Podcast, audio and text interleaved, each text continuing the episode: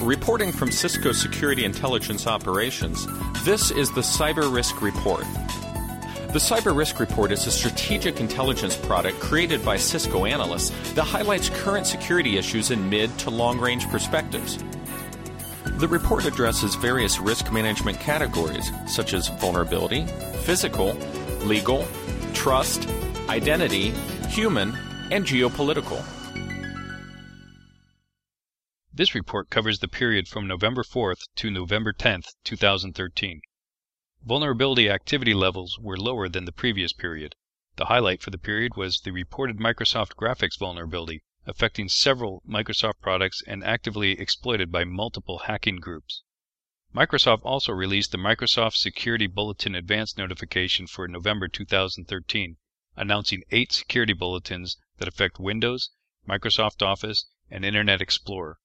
The security bulletins will be released on Tuesday, November 12th. The November bulletins reportedly do not include a software update for the Microsoft Graphics vulnerability.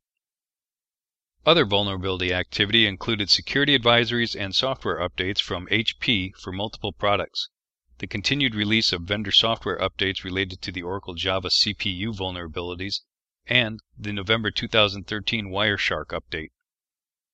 As indicated by the high levels of threat outbreak alerts during this period, spam activity continues to be active.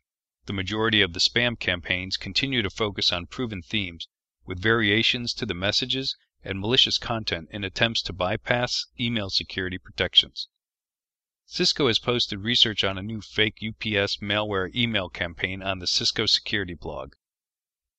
IntelliShield published 125 events last week that included 82 new events and 43 updated events. Cisco released three security advisories and five security notices during this period.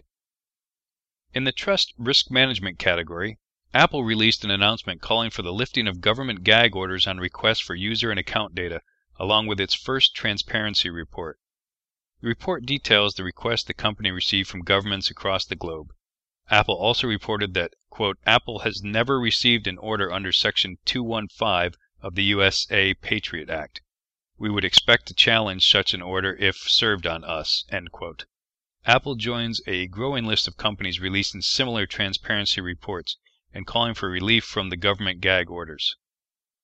Apple and several other companies are challenging the government gag orders by releasing information that tests the limits of the gag orders while continuing to seek relief from the gag orders through legal and political avenues. The United States administration has initiated reviews of the intelligence agency's powers and the Patriot Act provisions, and while that may tighten requirements for data requests, it is still questionable whether it will provide relief for these companies. While the companies seek to distance themselves from the government's intelligence activities, many of these requests will continue to involve current law enforcement investigations and classified counterterrorism activities which the government is not likely to allow to be publicly exposed.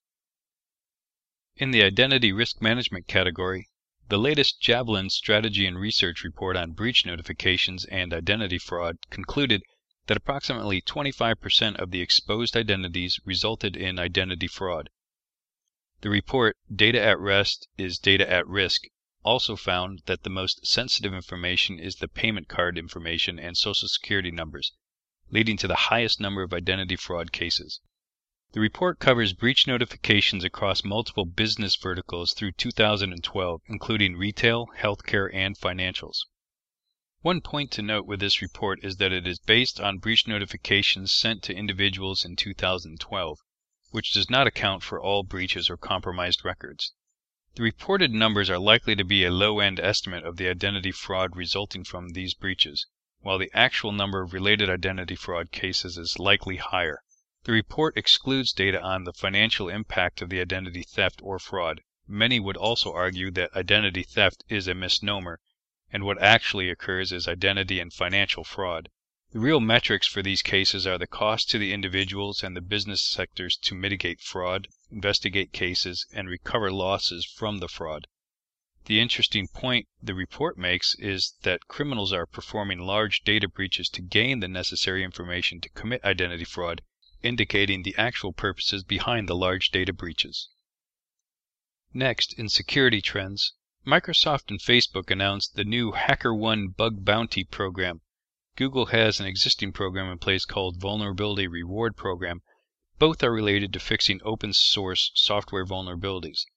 This is the latest bug bounty program to be announced, following several other commercial programs in underground markets. As the number of programs continues to increase, so do the amounts offered for high value bug reports. As with most of these programs, the new HackerOne program rules include notifying the vendor of the bug and only releasing the bug if the vendor fails to communicate with the program for 30 days. The new bug bounty program provides opportunities to fix open source security vulnerabilities. This program pays independent developers a fee when the vulnerability is corrected.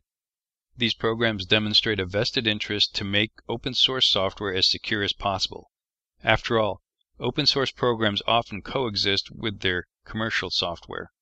This trend will continue as other companies start bounty programs, which is a great way to expand their sphere of influence in developing secure, open source software. The increasing number of programs is also driving the bounties higher, creating a commercial market that may compete with underground markets, resulting in more responsible disclosures. Finally, in the geopolitical risk management category, international experts met at the fourth annual Cyberspace Cooperation Summit at Stanford University in California last week in an effort to forge stronger ties and improve mutual trust.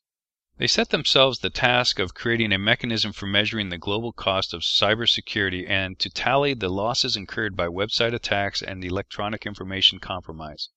While the parties agreed to a set of benchmarks aimed at quantifying the damage and cost of cyber compromises, they did not agree that a set of international laws was necessary to govern cyberspace.